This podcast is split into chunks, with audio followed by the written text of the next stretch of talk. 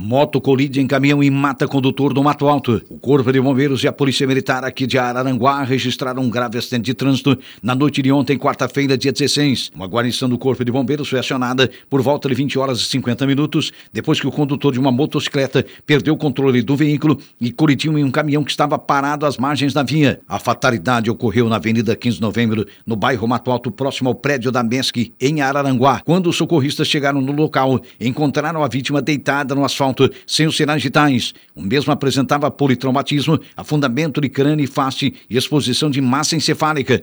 Após a constatação do óbito, a Polícia Militar acionou então o Instituto Geral de Perícias e o Instituto Médico Legal de Araranguá para atender a ocorrência.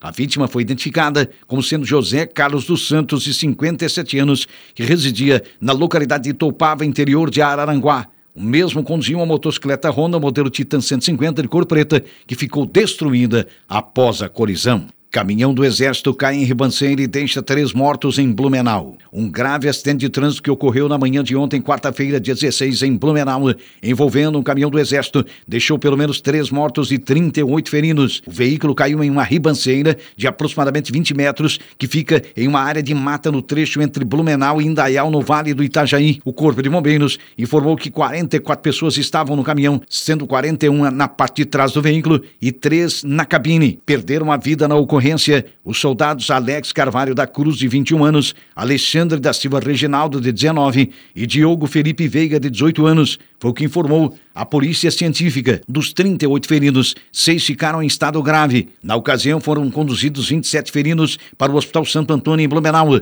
Outras 12 vítimas foram encaminhadas ao Hospital Santa Isabel, também naquele município. O 23º Batalhão de Infantaria informou que o acidente ocorreu durante um deslocamento de um comboio para o campo de instrução do batalhão. O objetivo era realizar um treinamento de tiro de instrução básica do efetivo incorporado ao ano de 2022. De acordo com o batalhão de infantaria, a área onde ocorreu o acidente é de difícil acesso e o trecho do percurso não era asfaltado. Polícia Militar prende foragido de alta periculosidade que rompeu tornozeleira eletrônica. A Polícia Militar de Tubarão, por meio da agência de inteligência, tomou conhecimento de que um homem de 28 anos com 39 boletins de ocorrência em seu nome, foragido do presídio por romper a tornozeleira eletrônica e já condenado por diversos crimes, entre eles homicídio, organização criminosa e tráfico de drogas, estaria escondido em uma residência no bairro Passagem, em Tubarão. Chegando no local, denunciados policiais militares conseguiram abordar o acusado antes de sua fuga. Ao ser identificado e constatada a condição de foragido, foi confirmada ainda que o abordado também possuía em seu nome um mandado de prisão ativo devido à condenação por homicídio e organização criminosa. De acordo com a Polícia Militar, o homem é o mesmo que se evadiu de policiais no período da manhã em uma ocorrência que restou na prisão de dois homens por tráfico de drogas. Ainda conforme a Polícia Militar, o foragido é de alta periculosidade extremamente conhecido no meio policial, sendo preso e encaminhado ao presídio regional de Tubarão. Traficante do Rio Grande do Sul é capturado pela PM em Balneário Rincão. A Polícia Militar, diante de informações de que um homem estaria com mandado de prisão em aberto pelo crime de tráfico de drogas na Lagoa dos Freitas, em Balneário Rincão, foi até o local para averiguar a denúncia no final da última noite. Chegando no local da ocorrência, a guarnição visualizou o suspeito com características repassadas. Ao realizar a consulta, foi confirmado que o abordado de 59 anos estava foragido.